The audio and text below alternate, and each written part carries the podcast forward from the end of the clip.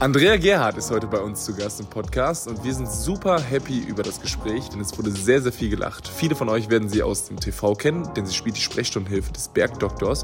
Sie ist aber nicht nur Schauspielerin und Moderatorin, sondern hostet auch ihren eigenen Podcast 2 vor 12, in dem sie super spannende Interviewpartner hat. Wir reden mit ihr über ihren Podcast, über die Nachhaltigkeit, über den Klimawandel und haben insgesamt super, super viel gelacht. Viel Spaß bei der Folge. Hallo und herzlich willkommen zu einer neuen Folge des Denkful Dankbarkeitspodcasts. Und heute zu Gast ist Andrea Gerhardt, eine Schauspielerin, Moderatorin, die auch einen eigenen Podcast hostet. Und deshalb sind wir super, super spannend, auch einfach mal ähm, ja, eine Gleichgesinnte in Anführungszeichen bei uns zu haben, die auch schon sehr, sehr viele spannende Gäste, unter anderem IT und ähm, Leonie Bremer zum Beispiel von Fridays for Future in ihrem Podcast hatte. Also super, super spannend, vielleicht auch ihre Learnings aus diesen ganzen Talks mitzunehmen und äh, natürlich gleichzeitig die spannende Person Andrea Gerhardt kennenzulernen. Denn wir haben gerade schon im Vorgespräch herausgefunden, du bist gerade äh, in Kitzbühel, richtig? Treff ich die, wo, ja, wo genau. treffen wir dich genau an?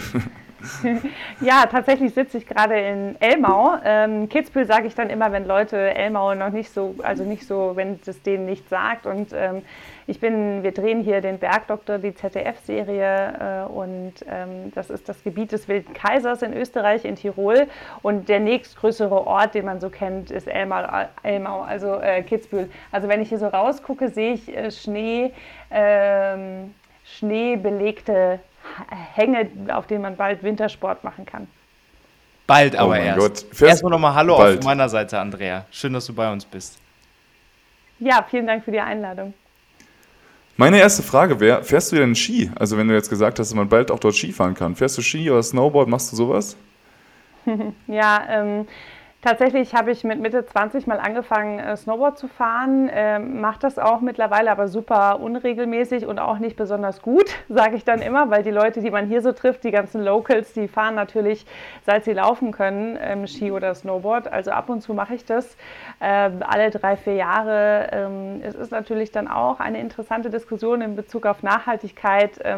Kann man das überhaupt vertreten, sowas zu tun in seinem Alltag? Weil bei 2 vor 12, du hast es eben schon erwähnt, geht es ja auch um Nachhaltigkeit im Alltag und eben halt auch genau um solche Dinge. Mhm. In deiner Rolle, ähm, wenn du da sagst, ihr seid jetzt gerade da in, ich nenne es mal Kids, Kitzbühel, dann wissen alle ein bisschen mehr, wo wir uns bewegen. Am Drehen, du bist ja auch, äh, unsere Recherche war hoffentlich richtig, IHK-zertifizierte Green Consultant für TV, Film, Videodreh. Ist das da jetzt deine Rolle, in der mhm. du da bist oder, oder was genau machst du da? Nee, tatsächlich bin ich seit fünf Jahren im Hauptcast äh, von der ZDF-Serie Der Bergdoktor und spiele dort die Sprechstundenhilfe Lynn Kemper, die aber mittlerweile auch liiert ist mit dem Bruder des Bergdoktors, mit Hans Gruber, gespielt von Heiko Ruprecht. Tatsächlich hat der Bergdoktor seit 2021 einen Green Consultant, nämlich den Green Consultant Guru Philipp Gassmann, bei dem ich auch diesen Sommer meine Fortbildung gemacht habe.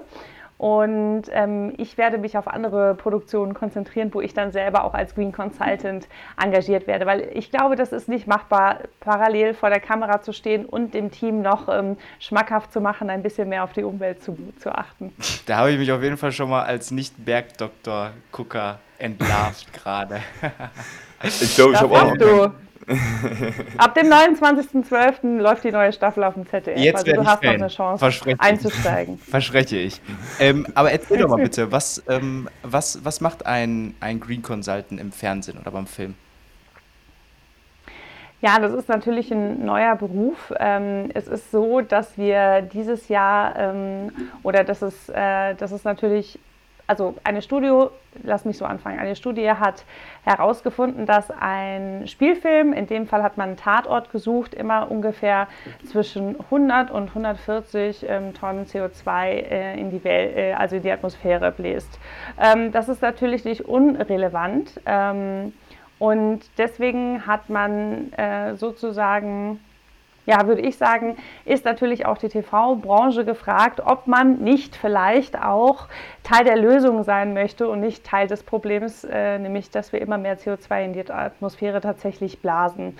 Und der Green Consultant ist eine Position im Team eines Filmdrehs in der Produktion, der ähm, in den Vorgesprächen, da ist die Vorproduktion natürlich sehr, sehr wichtig. Also so ein Filmdreh wird ja lange geplant. Ähm, die Locations werden ausgesucht, ähm, die Fahrzeuge werden ausgesucht, die Schauspielenden werden ausgesucht. Und in diesen ganzen Prozessen der verschiedenen Departments von Licht, Ton, aber auch Baubühne ähm, äh, etc. Ähm, berät der Green Consultant und holt die erstmal ab. Wo stehen die gerade? Haben die schon Kontakt mit zum Beispiel umweltfreundlicheren Stoffen, wenn es um Farbe geht oder um Styropor oder Holzbau? Werden Sachen recycelt? Äh, wie ist das übrigens äh, aktuell mit Umweltgesetzen? Also man ähm, ist dann, dann sehr, sehr viel im Austausch, macht eine Vorabbilanz, ähm, mhm. CO2-Bilanz der ganzen Produktion und nachher äh, macht man dann auch eine, äh, eine Bilanz äh, final. Wie viel hat man dann doch emittiert? Wie viel haben wir rausgeblasen? Und dann gibt es äh, Mindeststandards fürs ökologische Drehen. Äh, man kann nämlich auch ein sogenanntes Green Motion Label erreichen, ähm, wenn man gewisse Standards einhält. Und äh, genau, und das muss natürlich alles überprüft werden, aber vor allem ist, glaube ich, die Hauptarbeit momentan noch, dass man die Leute davon überzeugt, dass es möglich ist, bei einem Dreh auch umweltfreundlicher zu agieren, um Ressourcen zu schonen, äh, Müll zu vermeiden und genau die Themen, die uns alle so umtreiben. Was sind denn dort die, die Haupttreiber für den CO2-Ausstoß? Weil ich meine, 140 oder 100 bis 140 Tonnen ist ja jetzt nicht gerade wenig. Ist das der Transport oder ist das das Bühnenbild oder ähm, wo, wo kommt das wirklich her? Ja, also äh, tatsächlich ist natürlich auch da äh, der Hauptfaktor Energie. Äh, wie sage ich jetzt mal auch bei uns im Privaten, ganz klassisch. Also ähm, ich weiß nicht, ob ihr schon mal an Filmteams vorbeigefahren seid, die drehen in, in der Stadt, wo ihr wohnt. Ähm, da läuft äh, ab und zu, und zwar nicht zu selten und eigentlich immer ein Dieselaggregat, mhm. ähm, um okay. teilweise so ein ganzes Set zu betreiben. Ne? Ja. Also äh, das heißt, da ist richtig, richtig Potenzial, was rauszuholen. Jetzt beim Bergdoktor ist es zum Beispiel so, dass wir ja sehr viele, sehr feste Motive haben, also feste Motive, in die wir immer wiederkehren, wie zum Beispiel die Praxis, wo ich zu Hause bin, mhm. wie zum Beispiel natürlich der Gruberhof und mhm. dass da ähm, Feststrom liegt und dieser Feststrom eben auch ein Ökostrom ist. Mhm. Und ich würde tatsächlich sagen, also ganz klar ist Energie da der Hauptfaktor, aber direkt danach kommt natürlich auch ähm, Reisen und Transport. Wie bewegt sich, wie bewegen sich diese ganzen Leute 40 äh, bis 80, teilweise bei richtig großen Produktionen 150 Teammitgliedern. Ne? Also da redet man wirklich von vielen Menschen, wie sind die untergebracht und äh, natürlich auch das Thema, äh, was essen die so? Mhm. wie oft gibt es Fleisch? Ist da, ist da Emotionales Thema. Emotionales Thema. Ist da schon irgendwie so eine, so eine Trendwende zu erkennen, dass man sagt, okay, in, in Serien, Filmproduktion, vielleicht wird auch mal eine Nummer kleiner, ich nenne es mal gedreht, äh, doch nicht so viel gereist, doch eine Auslandslocation gespart, äh, doch vielleicht ein bisschen was weniger Aufwendigeres gemacht, genau aus diesem Aspekt heraus? Ja, tatsächlich schon. Also ähm, ab nächstem Jahr gilt ein neues Filmförderungsgesetz und ähm, ich weiß nicht, ob euch das allen klar ist, aber Filme werden ja immer sehr querfinanziert. Mhm. Man braucht immer verschiedene Geldgeber, weil so ein Film ist natürlich extrem teuer, auch so eine Serie ist extrem teuer. Das heißt, es gibt verschiedene Sender, Produktionen, Filmverleiher oder eben auch Filmförderungen, die, äh, die Geld geben, um einen Film zu realisieren. Und ab nächstem Jahr gilt ein neues Filmfördergesetz und hier muss ich einmal kurz eingrätschen. Und zwar hat uns Andrea nachher noch eine E-Mail geschrieben und gesagt, dass das Gesetz, das Filmfördergesetz, nicht ab 2023 gilt, sondern auf 2025 verschoben wurde. Aber das tut jetzt nicht wirklich was zur Sache bei. Trotzdem ist es ein sehr guter Durchbruch. Dann muss man sich, ist es verpflichtend, was bisher freiwillig war, sich an diese ähm, ökologischen Mindeststandards zu halten. Das ist natürlich ein riesiger Durchbruch. Da wurde lange drum gerungen, lange drum verhandelt. Und daran kann man auch sehen, was sich die letzten zehn Jahre so getan hat. Also einer der Pioniere ist zum Beispiel der Regisseur Lars Jessen, der mhm. zum Beispiel die Serie Check Check mit Klaas Häufer Umlauf mhm. gemacht hat. Um, ähm, und äh, Lars Jessen ist einer der absoluten Pioniere, der äh, schon immer zum Beispiel eine Fleischumfrage in seinem Filmteams gemacht hat und der immer der nicht gesagt hat, wie oft möchtet ihr Fleisch essen, sondern ist es auch okay, wenn es nur zweimal die Woche Fleisch gibt. Also der immer schon die Regeln ein bisschen umgedreht hat und versucht hat, immer schon sein Team sozusagen ja, davon zu überzeugen, dass, dass wir eben Teil der Lösung sein müssen. Und man hat das Gefühl, dass nach zehn Jahren von unendlichem Engagement, wie zum Beispiel Leuten wie Lars Jessen oder Christiane Dopp von der Filmförderung, also von der Moin Filmförderung in Hamburg, das sind so Leute, die äh, Birgit Heitzig, also ich könnte euch jetzt so ganz viele Experten da nennen, die wirklich schon so lange an diesen Themen dran sind und die es tatsächlich geschafft haben, dass sich einiges bewegt. Ich würde sagen, die Filmbranche hat ja eh die letzten Jahre, wir erinnern uns an die MeToo-Debatte. Mhm. Wir erinnern uns an endlich ein bisschen mehr Diversität, die auch abgebildet werden soll in den Filmen, welche Menschen wir dann auch sehen, mit welchen genau. Körperformen, genau. aber ja. auch ne, ähm, mit welchen Hautfarben. Da war schon viel Bewegung drin und äh, eine, eine dieser Bewegungen ist auf jeden Fall auch das grünere Drehen weil man sich schon der Verantwortung, glaube ich, mittlerweile bewusst ist. Äh, Mühe, äh, malen, die, malen die Mühlen langsam? Ich würde auf jeden Fall sagen, ja. Ich, ich würde, ich würde noch mal äh, gerne darauf zu sprechen kommen, wie du überhaupt dieses ähm, Umweltbewusstsein ähm, sozusagen, wie, wie das gekommen ist. Ich habe gelesen, dass du einen äh, Regenwurm damals schon von der Straße genommen hast und auf die Wiese gesetzt hast. Aber wie kommt man sozusagen als gelernte Schauspielerin zu diesem Umweltbewusstsein und was waren dann so die ausschlaggebenden Punkte? Nee, also tatsächlich ist diese Regenwurmgeschichte so, so ein bisschen einfach so eine Kindheitserinnerung, die ich habe, weil ich bin auf dem Land ganz dörflich aufgewachsen.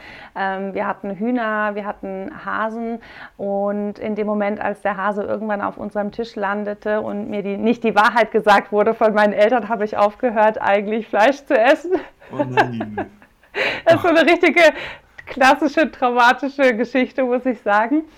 Ähm, ich habe aber tatsächlich, und ich war total inkonsequent, äh, beziehungsweise das Trauma war dann doch nicht so groß, weil ich habe einfach dann aufgehört, äh, Fleisch zu essen, außer ähm, Hühnchenfleisch. Das habe hm. ich dann noch ewig lange weiter gegessen, so? Fisch auch. Und hört ihr mich? Ja. ja. Ben hat gefragt, wieso. Wieso, wieso Hühnchen? Achso, wieso? Ja. Aha. Äh, das weiß ich ehrlich gesagt nicht, weil ich irgendwie das Gefühl hatte, das kann ich eindeutig erkennen. Da kann man mir nicht erzählen, das ist Hase, aber man, man mhm. jubelt mir irgendein anderes Tier rund, unter oder so. Also ich hatte irgendwie, weiß ich auch nicht, irgendwie okay. hatte sich das, das gibt keinen Grund dafür. Ich habe es einfach gerne gemocht und weiter gegessen. Ja. Und dann ist es schon so gewesen, dass, also seit zehn Jahren esse ich jetzt wirklich konsequent gar kein Fleisch mehr. Und vor zehn Jahren war es so, dass ich erneut ähm, äh, Dokumentationen über Tierleid, über Massentierhaltung äh, Haltung, ähm, geschaut habe und dann irgendwie der Moment bei mir so weit war, dass es umgekippt ist und ich gesagt habe, ab jetzt esse ich nur noch Fleisch, bei dem ich weiß, wo es herkommt. Mhm. Und dann war ich ein Jahr lang in dem Jahr auf Theatertournee, habe ein Jahr lang kein Fleisch gegessen, weil man natürlich in einem Restaurant in irgendeinem Städtchen, wo man gerade gespielt hat, nicht weiß, wo das Fleisch herkommt in der Regel.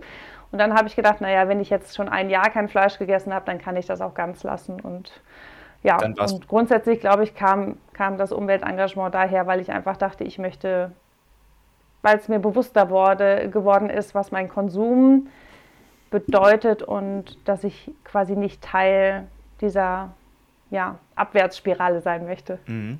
Und daraus ist dann auch der Podcast entstanden, 2 vor 12. Ja, mein Podcast, also ich habe dann viel als Schauspielerin gearbeitet, habe äh, 2007 angefangen auch als Moderatorin zu arbeiten tatsächlich ähm, und daraufhin hat mich zehn Jahre später, nämlich 2018, eine Produktionsfirma angesprochen fürs Fernsehen, ob ich nicht eine Idee hätte für eine Unterhaltungsshow im Fernsehen mit mir als Moderatorin, ob ich nicht Lust hätte, ein Exposé zu schreiben. Und dann habe ich gesagt, ja, ich hätte große Lust ähm, und habe ein Exposé geschrieben und dazu muss man sagen, das war natürlich noch bevor Greta richtig in die Medien kam. Das heißt, wir haben dieses Exposé mit dem Thema Hauptfokus Nachhaltigkeit, ähm, immer einen Gast, der ein nachhaltiges Startup hat, das war so die Idee, und immer einen prominenteren Gast, der das sozusagen unterstützt. Also damals hatte ich zum Beispiel Matthias Schweighöfer, hatte damals mhm. mit Joko Winterscheid ähm, noch ein nachhaltiges T-Shirt-Label, was sie leider aufgehört haben, weil sie es, glaube ich, zu wenig verkauft haben damals. Äh, da waren sie auch noch sehr früh dran. Also immer so eine Mischung zwischen unbekannten Leuten, bekannten Leuten, aber mit dem Hauptthema Nachhaltigkeit, Spiele spielen und irgendwie unterhaltsam sich dem Thema nähern. Und alle Sender haben damals gesagt, oh, geh Nachhaltigkeit. Also das ist, haben wir gar keinen Bock drauf. Und dann habe ich Greta Thunberg nämlich getroffen bei der Goldenen Kamera 2019. Und damals war schon klar bei dieser goldenen Kameraverleihung, nämlich durch meinen Freund David Wehle, mit dem ich den Podcast zusammen mache, ähm, dass wir gesagt haben, ja, dann machen wir das selber, können wir selber eine TV-Sendung produzieren, das schaffen wir nicht, das ist zu viel Arbeit. Dann hat David gesagt, ja, lass uns doch einen Podcast machen. Und ich habe gesagt, ja, das ist ohne Bild ohne Video. Das ist ja, da braucht man ja gar nichts für. Das ist ja gar kein Aufwand, das machen wir und jetzt stecken wir, stecken wir mitten in diesem Projekt. Und wir wissen alle, die hier miteinander reden, dass es dann doch ein bisschen mehr Aufwand ist, als man denkt. Ja, das stimmt. man sagt mal aber eben ein Podcast, aber irgendwie was alles dazugehört, das ähm, vergisst man doch mal schnell. Wie beim, wie beim Fernsehen vermutlich auch. Äh, das, was die Leute ja am Ende sehen, ist ja ein Produkt von hunderten Stunden von Arbeit von mehreren Leuten. Ähm, es wird ja genau. oftmals auch leider unterschätzt, was da wirklich hinter den Kameras los ist. So ähnlich ist, ja, es, so ähnlich ist es beim Podcast. Ja. Absolut. Ähm, Jetzt, jetzt, jetzt zu dem Podcast, zu den äh, verschiedenen. Ich habe auch natürlich auch äh, schon einige ähm, Podcasts gehört und ich finde zum Beispiel Leonie Bremer, den verfolge ich schon länger von Fridays for Future, super spannend. Natürlich Mighty, äh, Nguyen Kim, äh, auch Kim, ja. Äh, super, super äh, erfolgreiche ähm, ja, sozusagen YouTuberin über dieses Thema, äh, äh, ja, über Wissenschaften an sich, aber halt auch ähm, einfach eine, eine, richtig coole Socke einfach. Ich finde die richtig cool. Habe mir auch schon gefühlt vier Podcasts von ihr ange, äh, angehört. Ja, die ist toll. Die, die, ist toll. Die, ist, die, ist, wirklich richtig toll. Und jetzt hattet ihr auch die ähm, äh, ich glaube, die Managerin für Nachhaltigkeit beim Otto-Versand. Da wurde zum ersten Mal eine mhm. Mode-Kollektion auf den Markt gebracht. Da können wir vielleicht später auch nochmal drüber reden, weil wir natürlich mit Thankful auch so ein bisschen in der Mode eingestiegen sind und da jetzt auch das Thema Upcycling und so weiter groß machen wollen, weil wir gemerkt haben, okay, neue Materialien wollen wir nicht unbedingt in den Markt werfen. Es ist viel, viel cooler, ähm, Materialien zu recyceln, abzucyceln und einfach eine, eine Kreislaufwirtschaft da auch ähm, in der Fashion äh, zu etablieren. Ähm, jetzt meine Fragen. Aus den ganzen Podcasts, die du hattest, hast du da schon ähm, oder hast du immer mal wieder so einen so Moment, wo du denkst, hey, das äh, etabliere ich jetzt in meinem Leben oder das mache ich jetzt ähm, oder diese Nachhaltigkeit möchte ich auf mein Leben ähm, ja, integrieren? Und was wären das für Learnings, die du, die du hattest? Ja, wir haben ja, glaube ich, also wir sind fast bei 100 Releases. Ne? Also wir hatten ja. wirklich schon eine richtige Bandbreite an Gästen und an Themen.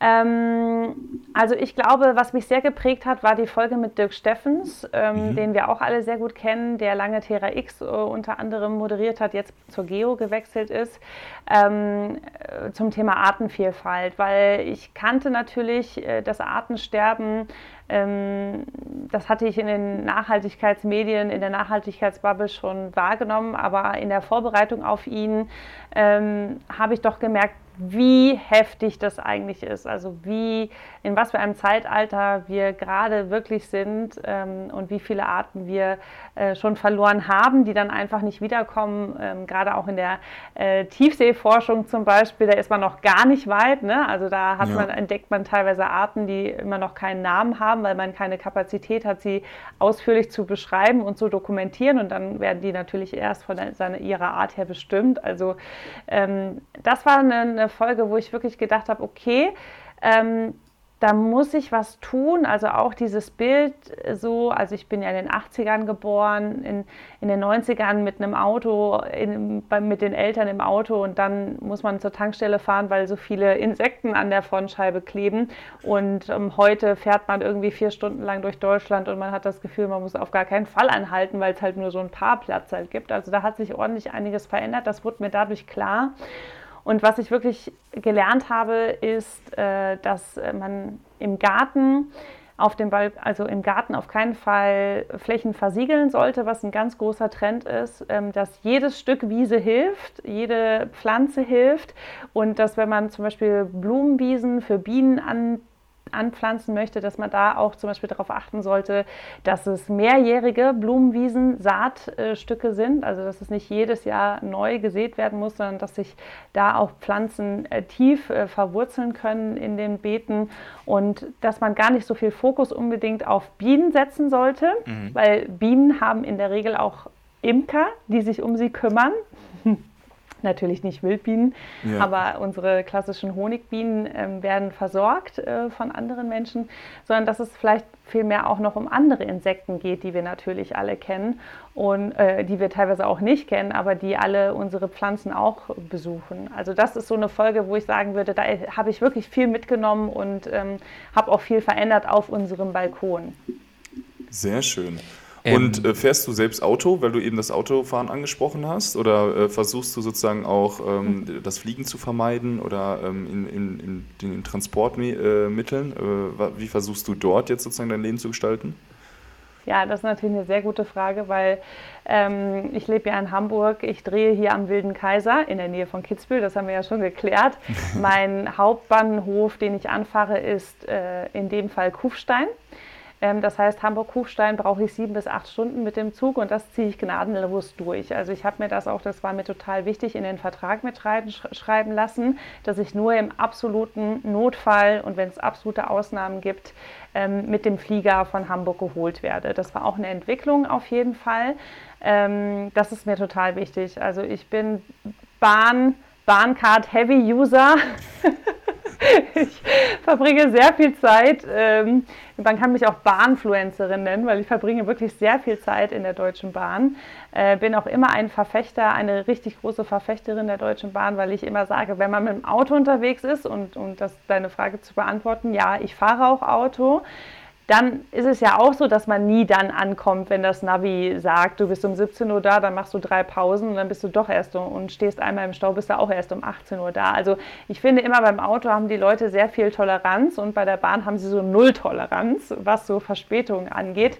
Wobei ich auch sagen muss, dieses Jahr war doch ein schweres Bahnjahr in meiner Erfahrung. Aber das ist mir sehr wichtig. Also ich bin da wirklich ziemlich konsequent, ich wollte gerade sagen radikal, aber ich bin ziemlich konsequent. Also ich möchte wirklich alles mit der Bahn machen. Ich bin, wir sind dieses Jahr mit der Bahn in Venedig gewesen, in Paris. Das ist alles nicht oh, besonders oh, bequem von Hamburg aus. Das sind nicht besonders gute Verbindungen, die man da auf sich nimmt.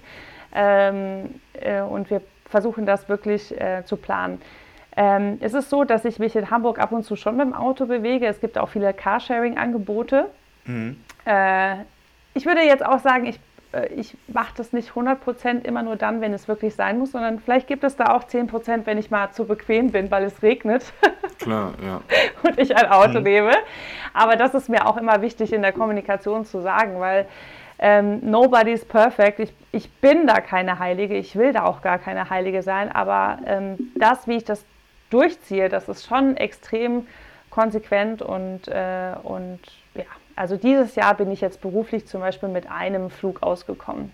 Das war auch noch mein Fehler. Das hat mich damals total geärgert, äh, weil ich scheiße, Entschuldigung, Piep geplant hatte. Kannst du bei uns ruhig sagen. Musste, und ich hatte, ja, genau. Ich hatte äh, richtig beschissen geplant, um Klartext zu reden. Ähm, habe äh, die letzte Verbindung meiner Zugverbindung genommen, habe beim Umstieg in München meinen Zug verpasst und es gab dann keine Möglichkeit mehr, dass ich zu einem nächsten Job, den ich am nächsten Morgen um 10 Uhr in Hamburg zu tun hatte, pünktlich komme. Es war aber ein Remote-Job. Also ich hätte einfach meine Technik dabei haben können. Mhm hätte ich mich ins, äh, in München ins Hotel gesetzt und alles wäre gut gewesen. Aber dadurch, dass ich halt diesen Job machen musste, moderieren musste von Remote, ähm, habe ich quasi, musste ich dann Flieger nehmen. Es ging nicht anders und äh, es gab auch mega viele Schlagzeilen, weil ich habe da eine Story darüber gemacht, wie sehr das für mich ärgerlich ist und mir waren wirklich äh, die Tränen in den Augen und da haben sehr viele ähm, Magazine das sozusagen aufgenommen, was mich dann wieder so ein bisschen belustigt hat, weil der Bergdoktor da halt sehr auf dem Radar ist, weil es die erfolgreichste ZDF-Serie ist, halt sind wir da sehr in den Augen der Medien und jede Story wird bei uns auch beobachtet und ähm, äh, das kam dann auch, ging dann auch durch die Presse, dass Andrea Gerhard weint, weil sie den Flieger nehmen muss. Aber so war es halt. Nein, aber ja, wenn man Prinzipien hat. Das ist sehr angenehm zu hören. Äh, das ist total menschlich, wie du das schilderst. Ähm, ab und zu ist man ja auch bequem und nimmt das Auto. Es, geht mir nicht anders, aber ich finde deine Konsequenz, äh, die du an den Tag legst, diese Strecke sieben, acht Stunden mit dem Zug tatsächlich durchzuziehen, sehr respektabel. Ich persönlich pendel diese Strecke Berlin-Bielefeld mit dem Zug und von da nach Paderborn sind es vier Stunden. Und für mich war das erst total, ja, war eine gewisse Überwindung mit dem Zug zu fahren, weil ich auch immer dieses Vorurteil mhm. hatte. Mittlerweile hat sich das bei mir aber auch total äh, relativiert. Selbst wenn mein Zug eine halbe Stunde zu spät ist oder manchmal bleiben sie ja auch unplanmäßig auf der Strecke eine halbe Stunde stehen. Man muss eigentlich nur so planen, dass man keine wichtigen Termine im Anschluss irgendwie hat oder genug Puffer. Aber ich habe diese Zeit echt zu schätzen gelernt, weil du kannst schlafen, du kannst lesen. Voll. Du kann, und ich, ich plane teilweise echt wirklich Essen. Essen. Ich, ich plane Zeit Auf Toilette gehen. wirklich ein. Also ich plane wirklich ein, ich wollte nochmal einen Nap machen oder ich habe lange nicht gelesen oder ich habe nochmal was, was ich am Laptop erledigen muss, was im Auto oder am Flughafen, wenn du im Flieger da rumhetzt, auch, auch nie gehen würde. Das ist genau das gleiche bei mir. Also ich kann die Zeit im Zug super gut effektiv nutzen. Ähm, und äh, bin Bahnpflänzerin. Ich mache, ich verteidige die Deutsche Bahn bis aufs Blut und habe auch Mitleid mit ihr manchmal. Aber ähm, ich finde auch, das ist auch eine Sache, die ich von, von den ganzen Experten und Expertinnen, die bei 2 vor 12 schon zu Gast waren, gelernt habe.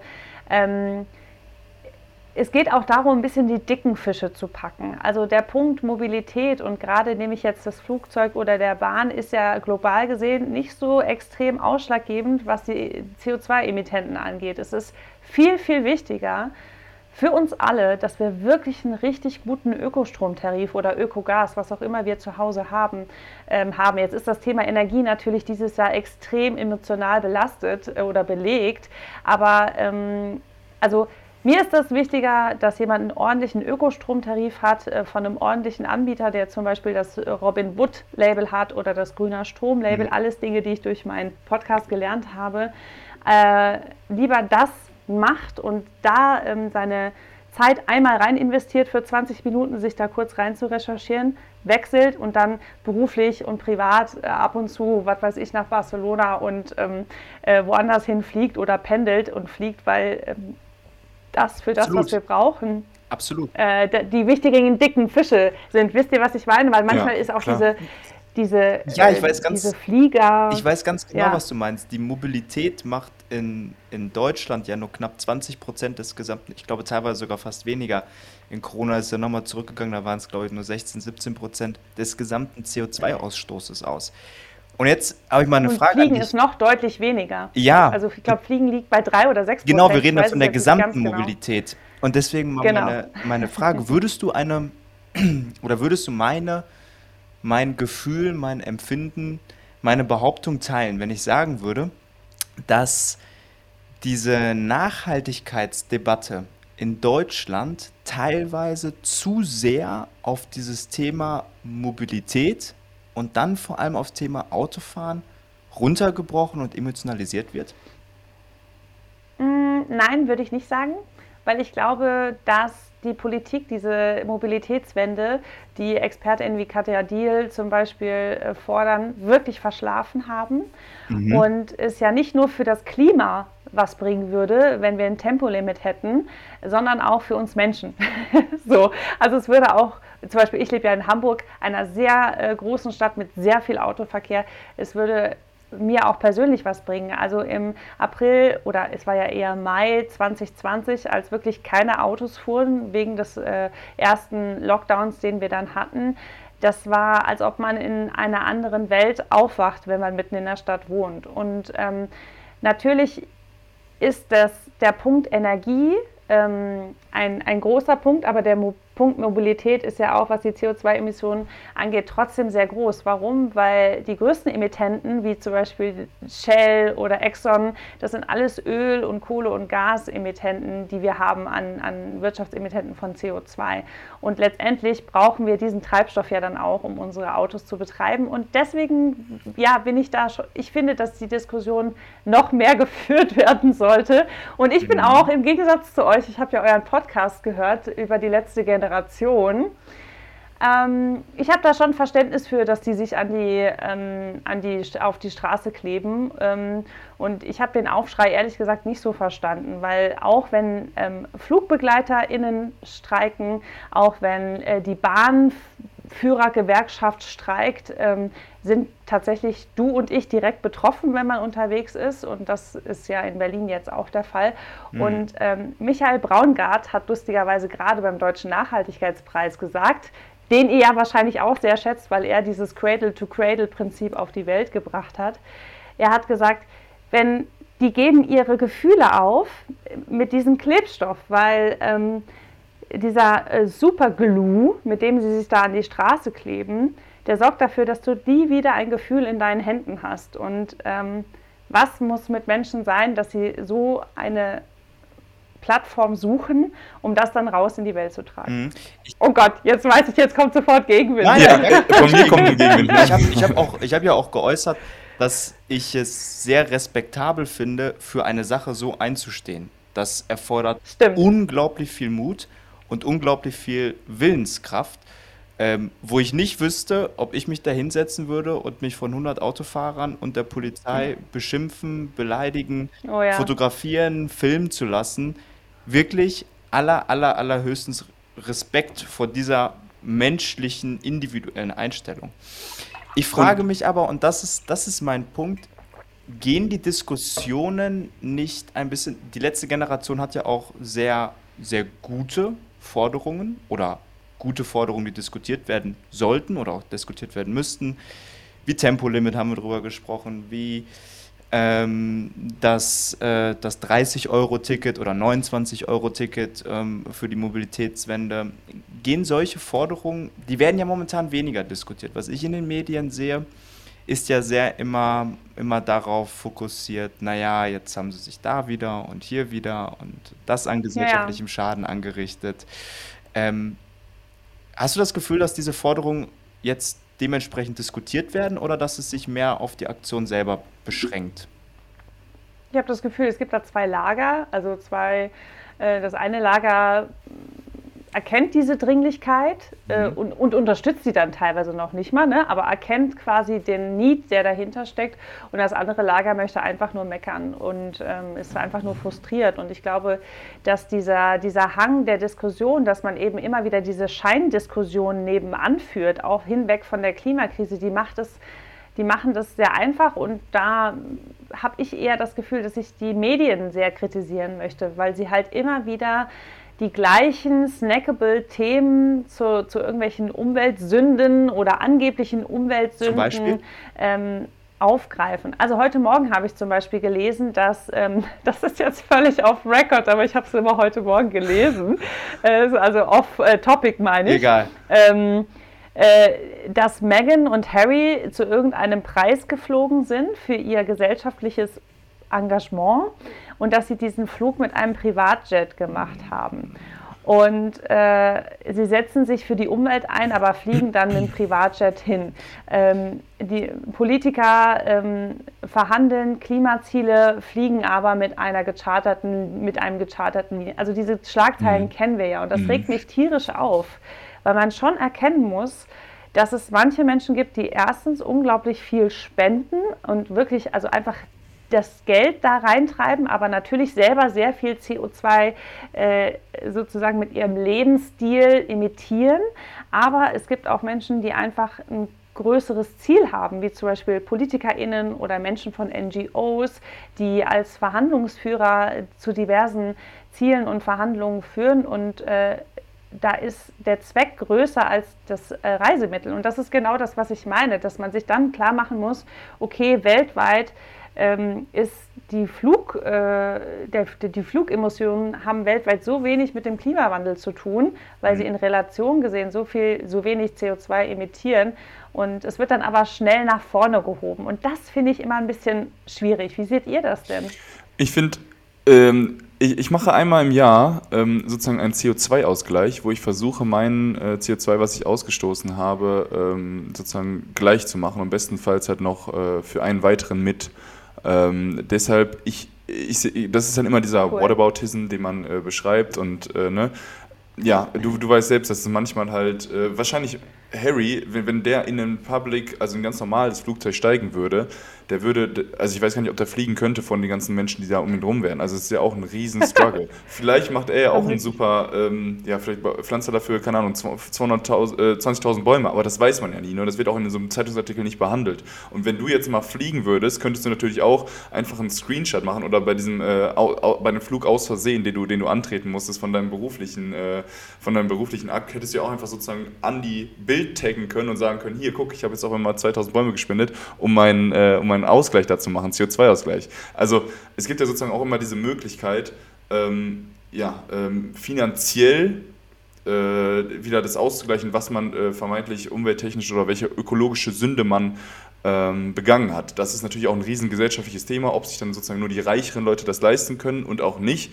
Ich weiß nicht, wie du das handelst, aber das ist halt auch immer, immer schwierig. Ne? Es ist immer ein zweigleisiges Schwert. Es gibt diese Diskussion aber man kann auch immer was dagegen machen und man muss halt immer trotzdem irgendwie individuell sehen, wie intensiv man dieser Thematik nachgeht. Ähm, reduziert man nur den Fleischkonsum oder ähm, sagt man, man fährt nur Bahn? Oder wo hört sozusagen dieses, äh, dieses, die persönliche Freiheit oder dieser, diesen, dieser Punkt auf, wo man sagt, okay, bis hierhin mache ich es. Manche kleben sich auf die Straße, da wollte ich auch noch äh, später nochmal zu reden, aber es gibt sozusagen diese verschiedenen Levels, wie man diese, ähm, mhm. ja, diesen Klimawandel als einzelne Person sozusagen bestmöglich ähm, ja, äh, sozusagen verhindern kann oder wie man selbst einen Input haben kann.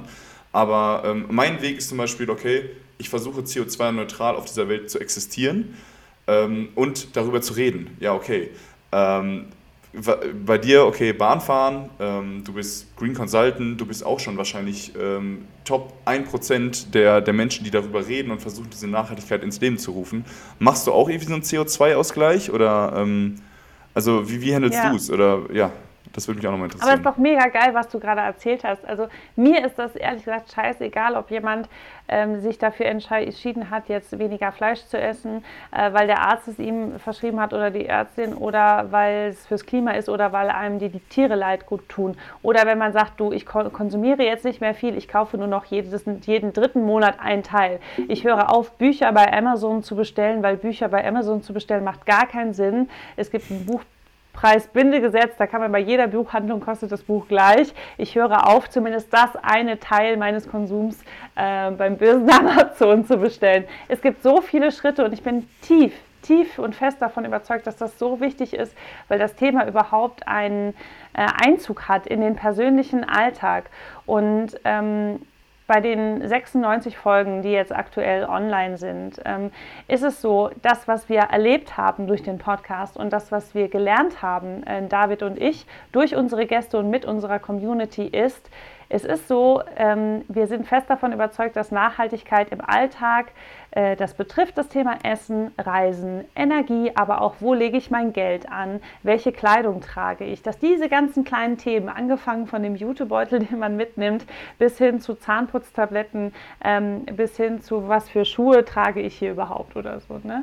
dass das letztendlich immer eine Kette ist. Jeder äh, steigt zu einem gewissen Zeitpunkt ein in das Thema, weil ihnen verschiedene Dinge wichtig sind. Und ähm, dann kommt man von einem Thema ins andere Thema. So war es bei mir auch. Ne? Ich bin durch dieses Ernährungsthema quasi eingestiegen, auch wegen des Tierwohls. Und dann habe ich ein bisschen mehr über Mode erfahren. Dann habe ich ein bisschen mehr erfahren, ach, mit was für Sachen putze ich eigentlich zu Hause. Ganz am Ende habe ich dann gedacht, ach du Scheiße, das Geld, wo liegt eigentlich mein Geld? Welche, welcher Bank vertraue ich mein Geld an. Und am Ende steht immer die Politi Politisierung, das heißt das gesellschaftliche Engagement, mit dem man dann sagt, ähm, ich engagiere mich und ich baue mehr Druck auf. Äh, ich engagiere mich für die äh, Gesellschaft und ich ähm, baue mehr Druck auf, auf die Politik, ich bin tief davon überzeugt, dass es beides braucht, weil es gibt ja auch diese Diskussion, was bringt das überhaupt, wenn ich auf den Plastikstrohhalm verzichte. Es bringt sehr viel, weil es die Leute reinbringt in dieses Thema. Absolut. Das mhm. Thema Kompensieren ist natürlich, äh, also ich kompensiere auch ähm, schon sehr lange. Ich kompensiere zum Beispiel auch meine beruflichen Bahnreisen. Ich habe ähm, neulich mal durchgezählt, weil ich nämlich ein Insta-Live gemacht habe ähm, mit, äh, mit dem Wilden Kaiser zusammen hier. Und dann habe ich gezählt, ich habe dieses Jahr, glaube ich, mittlerweile sind so 65 Bahnreisen schon hinter mir. Also auch das emittiert ja CO2. Ähm, und meine privaten Reisen, meine privaten Flüge, also ich stehe jetzt kurz davor, äh, eine große Reise nach Indien zu machen. Ähm, das wird alles kompensiert. Und ich finde das einzig Wichtige, und weißt du, wenn jemand gar keine Zeit hat und wenigstens nur kompensiert, ey, bitte, dann hm. gib uns das Geld und lass uns den Rest damit machen, wirklich, weil ja. das ist alles legitim und es ist auch alles nur, ich würde mal behaupten, dass jemand, der auch viel imitiert durch Fliegen und dann kompensiert, sich das auch leisten kann. Ja, mhm. für ganz viele Menschenschichten ist das überhaupt gar keine gesellschaftlichen Schichten, Einkommensschichten ist das gar kein Thema. Die können gar nicht so viel fliegen, weil mhm. das immer noch alles ziemlich teuer ist. Ähm, das heißt, da geht es wirklich auch um die Menschen, ganzen Menschen in der Mittelschicht oder die Besserverdiener, die sich das einfach auch locker leisten können. Und ich finde, beim Kompensieren ist einfach wichtig, dass man halt auf die Projekte achtet, die einen Goldstandard hat, haben, weil sie einfach gut geprüft sind. Und ich finde, dass man denen dann vertrauen kann, weil letztendlich ist Nachhaltigkeit und Empfehlungen in Sachen Nachhaltigkeit auch immer Vertrauenssache. Und ich freue mich dann, wenn es so gelabelte Sachen gibt, wo man sagt, okay, darauf kann ich achten. Hat es einen Goldstandard? Äh, ist es ein Goldstandardprojekt? Da kann ich jetzt meine 200 Euro reingeben. Guten Gewissens. Hast ja, du sehr, sehr schön zusammengefasst. Ich glaube, ähm, nur durch diese Sensibilisierung jedes Einzelnen durchdringt das eine gesamte Gesellschaft. Und jeder, glaube ich, glaube ich steht auch. früher oder später in der Pflicht und in der Verantwortung, sich selber zu hinterfragen und sich selber auch zu erklären, wofür stehe ich hier? Wofür stehe ich auch in der Nachhaltigkeitsthematik?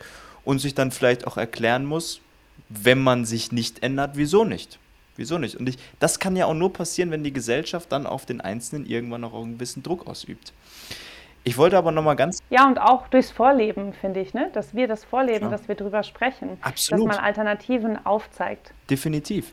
Ich wollte aber nochmal ganz gerne, jetzt ist es gerade ein bisschen in den Hintergrund gekommen, du hattest ja nochmal die, die, den Journalismus und die Medien im Zuge des Klimawandels angesprochen. Und äh, wenn ich mich richtig äh, erinnere, hattest du auch so ein bisschen die Frage in den Raum geworfen, ob wir das, ob wir das ähnlich sehen, dass die schon eine ja, mitentscheidende Rolle spielen.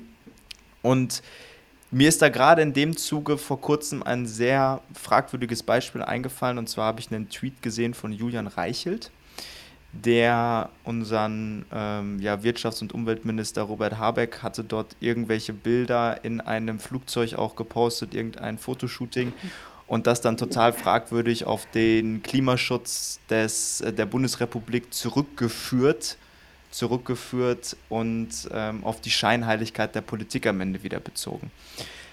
Obwohl das inhaltlich thematisch, ich glaube, der Artikel, wo die Bilder mit Ihnen in diesem Flugzeug erschienen sind, überhaupt gar nichts damit zu tun hatten, fand ich das total erschreckend, wie es sich der Journalismus erlauben konnte, erlauben konnte, diese Zusammenhänge, die, die eigentlich gar nicht hm. gegeben waren, so ein bisschen aus dem Himmel herauszuziehen und die Leute das total, ich sage jetzt gefeiert, gepusht, ja, geht gar nicht und wirklich da Leute sich hinter, hinter diesem Boulevardjournalismus versammelt haben. Das fand ich, das fand ich irgendwie beängstigend. Ich finde das auch total schade und das macht mich richtig traurig, weil ich kann das verstehen, dass, äh, dass Medienvertreter und Vertreterinnen ähm, da, dafür sorgen müssen, dass ihre Artikel gelesen werden. Aber ähm, ich finde auch, dass sie eine Verantwortung haben und dass, dass die richtigen Debatten eben geführt werden müssen. Und ähm, dass dass man dann irgendwie immer wieder, ach, ich kann bestimmt, mir fällt mir auch noch ein Beispiel ein, was mich immer wieder ärgert. Ähm, ähm, also das hat man ja, ja, ich möchte nicht schon wieder die letzte Generation nehmen, aber ähm, Doch, gerne. Ist, ist, ist, okay.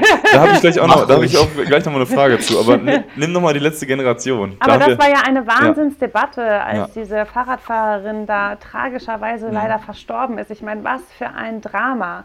Aber das, was da draus gemacht wurde, das, das, das konnte man ja einfach gar nicht glauben. Unfair. Weil äh, letztendlich haben Autos, die im Weg standen, diese, diese ähm, wie soll ich sagen, Rettung verhindert. Und äh, es war nicht der Protest an und für sich, aber wie schnell das dann umgedreht wird und wie schnell man sich dann entfremdet von der eigentlichen Diskussion und nur Ich meine, es ist ja, ich meine, für mich als Schauspielerin ist das auch total schwierig. Ich, ich nutze ja auch Interviews, die ich in Bezug meiner Tätigkeit als Schauspielerin mache, dafür meine Mission so ein bisschen zu teilen.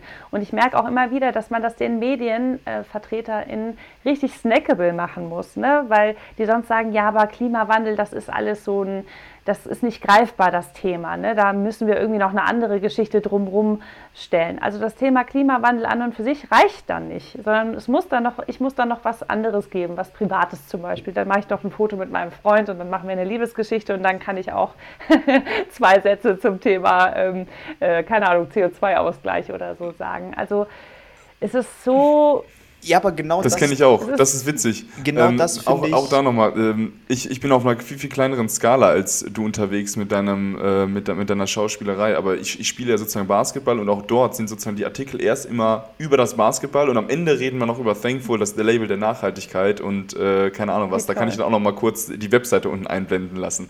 Da weiß ich ganz genau, was, was du meinst. Jetzt nochmal, okay, abschließend zu der letzten Generation. Ihr äh, promotet euren Podcast mit 2 vor 12. Ähm, sagt ihr sozusagen, ähm, auf nicht radikaler Weise diese Nachhaltigkeit ins Leben zu bringen. Ähm, und gleichzeitig, also wie, wie, radikal darf es denn sozusagen sein? Du sagst ja, ähm, auf, auf die Straße kleben, klar, da wird, ähm, die Leute tragen ihre Verantwortung selber. Ähm, die ähm, machen darauf Aufmerksamkeit, äh, aufmerksam. Ist, es, ist das sozusagen noch auf jeden Fall okay, so, ähm, so radikal zu sein? Oder was, ist, was wäre denn dann zu radikal, um für das Thema Nachhaltigkeit zu werben? Du hast gut deine Hausaufgaben gemacht. Ich habe das Gefühl, das ist eine Fangfrage. ich wollte gerade nee, wollt sagen. Ich lese schon die Schlagzeile. Bergdoktor Schauspielerin. Bergdoktor Schauspielerin bekennt sich zur letzten Generation. Ähm Nein, war keine äh. Fangfrage.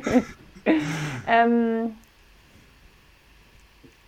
es muss und es darf, und ich glaube, in, in Betracht des voranschreitenden Klimawandels, ähm, des Artensterbens. Es muss radikal sein. Ich glaube, ohne Radikalität geht es nicht. Aber es darf nicht so, so radikal sein, dass man nicht mehr miteinander spricht. Man mhm. muss die Kommunikation offen halten. Man muss einfach miteinander sprechen. Man, es darf nicht nur ums Recht gehen. Äh, ich habe Recht gehen.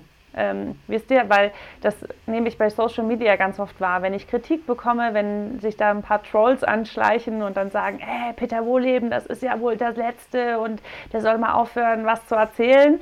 Also bei Peter Wohleben zum Beispiel hatten wir sehr viel äh, Menschen, die wirklich harte Kritik an ihm, seinem Ansatz gezeigt haben und ich gehe dann in die Diskussion rein und irgendwann merke ich, die hören gar nicht zu, die wollen einfach nur Recht haben. Mhm. Ne? Mhm. Und, ähm, und deswegen denke ich, ist es okay, wenn es radikal ist, aber man sollte, ähm, man sollte noch den Dialog offen halten. Das, ich habe immer zu meiner Freundin gesagt, die ähm, sehr früh schon Veganerin wurde und so schlimm war, dass die Menschen mit Pelz in der Hamburger Innenstadt angestupst hat und ähm, sie angesprochen hat, die bei jedem Essen gesagt hat, ihr könnt das nicht essen, das ist ein, ein, ähm, ein Ei, ähm, wisst ihr eigentlich, äh, wo das herkommt, also die einem wirklich jede, jeden Moment versaut hat, sage ich ganz ehrlich. Ja. ja. Ähm, das war einer der Mitgründe, auch zwei vor zwölf zu gründen, weil ich gedacht habe, wir müssen einen Weg finden, wie die Leute über die Themen gerne zuhören und nicht nur so eine, ein, eine, einen Tunnelblick darauf haben, sondern möglichst viele Leute einfach auch ansprechen und sie auf einen gemeinsamen Nenner bringen. Und das ist halt quasi mit dieser kein Radik keine Radikalität gemeint, dass wir halt auch weiter in der Lage sein wollen, allen zuzuhören. Und bei manchen Unternehmen, sage ich jetzt mal, fällt mir das halt schwer, wie bei Shell oder Exxon oder so. und bei anderen, ähm, die sich in einem Wandel äh, befinden, wie zum Beispiel der Otto Group oder so. Äh, Chibo war jetzt noch nicht zu Gast, aber die machen, also es sind jetzt zwei Unternehmen, die in Hamburg total viel machen ähm, da fällt mir das halt ganz leicht. Und dann gibt es natürlich Unternehmen wie ihr, die euch, die, die sich schon mal intrinsisch so gründen ne? Mhm. und auch, äh, keine Ahnung, so Oldschool-Sachen, also Oldschool, weil sie einfach schon ein bisschen älter sind, wie Dr. Hauschka oder auch äh, Gebana oder so. Das sind halt Unternehmen, die von Anfang an eine Philosophie hatten. So, aber ich finde halt, man muss halt auch mit den anderen auch reden können. Klar ist. Habe ich deine Frage gut beantwortet, frage ich mich jetzt. Ja, nein. Ja. Voll okay. das klang nicht überzeugt, Luis. Ja, äh, das ja. klang nicht überzeugt. Ich, ich, ich wollte aber gerne nochmal einhaken. Ich, finde es super, super spannend. Ich wollte ja, ich wollt da ganz gerne einhaken. Und zwar, ähm, glaubst du, dass aktuell der Diskurs denn über diese, über diese, wir nennen sie jetzt mal radikalen Aktionen, ob sie radikal sind, weiß ich gar nicht. Ähm, aber ob der Diskurs da jetzt äh, möglich ist oder möglich geworden ist. Ähm, teilweise hatte ich schon das Gefühl, dass die Fronten sich jetzt so ein bisschen verhärten und da auch einige in der Gesellschaft ja mehr Hass empfinden als Sympathie letztlich, bei allem Verständnis. Ähm, und was müsste vielleicht auch noch geschehen jetzt, um diesen Diskurs sogar noch hm. auf eine, ein, eine politische Ebene mehr zu bringen? Weil bis jetzt habe ich von der Politik nichts anderes gesehen, als sich in Talkshow zu verteidigen. Ähm, nein, wir sind mhm. ein Rechtsstaat, das geht nicht. Wir müssen, unser Justizminister hat sich verteidigt, ähm, da müssen irgendwie jetzt Strafen oder Maßnahmen erfolgen. Also was muss es jetzt noch geben, um irgendwie diesen, diesen Touch zu, zu Politik herzustellen, zu sagen, ey, jetzt hört doch mal zu.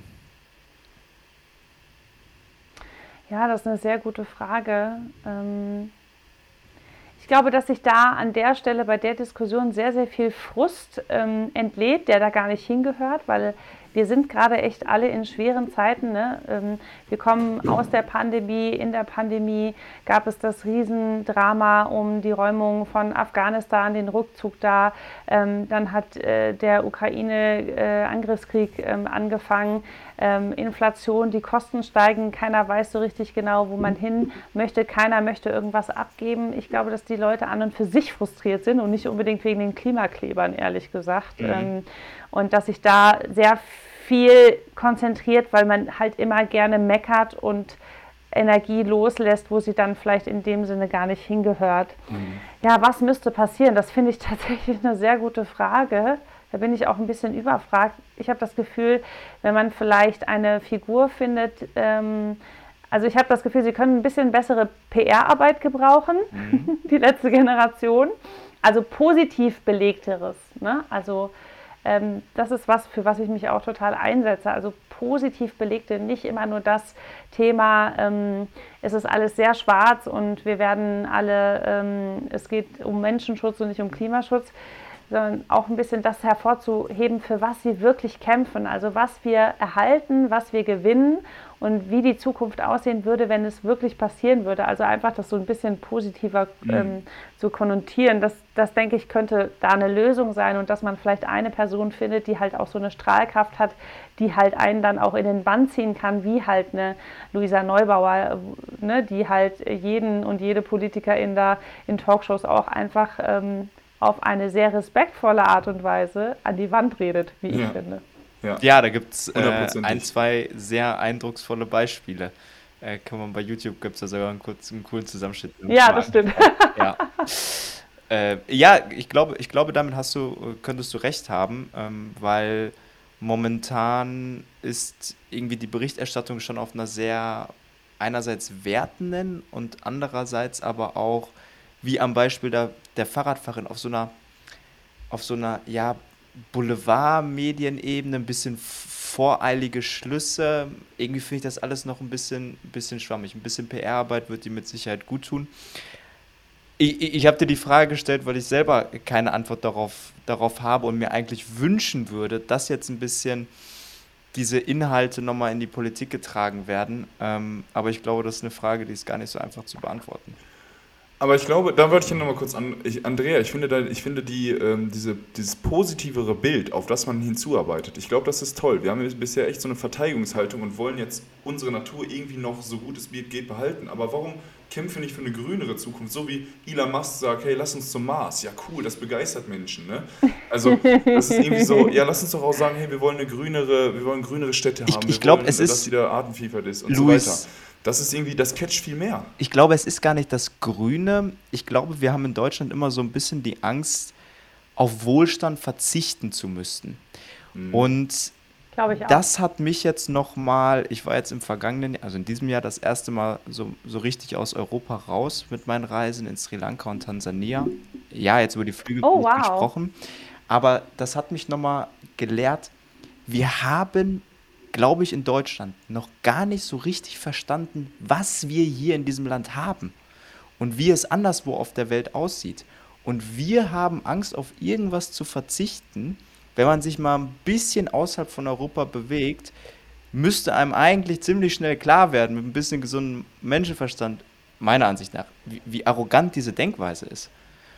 Und nur, Vor allem, man möchte auch immer als Deutschland, ähm, wird so im Ausland mit uns geworben, wir sind das und wir sind so stolz drauf, wir sind die, das Land äh, der Vorreiter und wir sind, ne, also haben ähm, große Märkte, wie zum Beispiel die Automobilbranche mit uns besetzt und wenn es dann heißt, ja, lasst uns Vorreiter sein im Klimaschutz, dann sagen alle, ja, warum sollen wir das machen? Warum sollen die anderen das nicht machen? Ja, ne? Ich finde, das ist immer so ein bisschen ganz verrückt. wurde international mal total lange als das Land der Techniker, Ingenieure und der Dichter und Denker gesehen. Aber irgendwie habe ich das Gefühl, die letzten 50 Jahre ist auch wenig passiert. Keine Ahnung, werfe ich jetzt auch mal so in den Raum. Aber äh, ja, so wird man noch gesehen, aber ich glaube, das ist irgendwann bald äh, äh, auch irgendwie vorbei, wenn wir uns weiter so gegen vieles querstellen. Wir müssen, wir, wir, müssen und wir müssen uns alle dafür einladen und dazu motivieren, ähm, eine Pos einen positiven Blick äh, den Menschen zu geben zum Thema Nachhaltigkeit. Und ich zitiere jetzt nochmal Braungart, weil ich ihn halt, also weil er ist der Pionier von Cradle to Cradle, von der Kreislaufwirtschaft an und für sich äh, und hat dieses Buch geschrieben und er, und er hat ähm, da in seiner Rede von einer Kultur der Großzügigkeit gesprochen und das fand ich so toll. Er hat genau das gemacht, nämlich er hat gesagt, wir müssen nicht verzichten, wenn wir es schaffen, Kreisläufe zu schließen, dass wir nichts mehr wegschmeißen, dass wir Ressourcen behalten und äh, dann können wir auch großzügig sein und keiner muss knauserig sein. Und das, das ist so, da geht mein Herz auf, weil ich denke, das ist genau das, womit man dann auch Leute abholen kann. Aber wenn natürlich jeder Angst hat, die will mir mein Fleisch wegnehmen, die will mir meinen Flug wegnehmen, die will mir äh, diktieren, vordiktieren, äh, was für einen Energieanbieter ich haben soll, das macht, kein, das macht mir ja auch keinen Spaß. Ja. Also ich möchte, ich bin ein positiver Mensch, natürlich blicke ich in die Zukunft, natürlich habe ich Hoffnung. Wenn ich keine Hoffnung hätte, würde ich den Podcast gar nicht machen, würde gar nicht mit euch sprechen, sondern wenn ich keine Hoffnung hätte, dann würde ich jetzt hier heute auf die Piste gehen und würde hier einmal mit dem Snowboard runterfahren. Auch eine Coole- Möglichkeit. Coole Worte. Benedikt, hast du noch etwas? Ansonsten würde ich zum letzten Teil unseres Podcasts und der letzten Frage übergehen. Gerne. Okay, Andrea, du hast gerade schon Großzügigkeit angesprochen und äh, wir sind ja sozusagen das Label der Dankbarkeit und dementsprechend fragen wir auch unsere Gäste am, immer, äh, am Ende immer, wofür sie denn dankbar sind. Und heute fragen wir Andrea, wofür bist du denn heute dankbar? Ich bin ähm, heute dankbar, dass ich tatsächlich ähm, einen sehr schönen Kreis an Menschen um mich herum äh, versammelt habe. Ich habe ähm, ein paar sehr enge Freunde und Freundinnen, die mir sehr am Herzen liegen.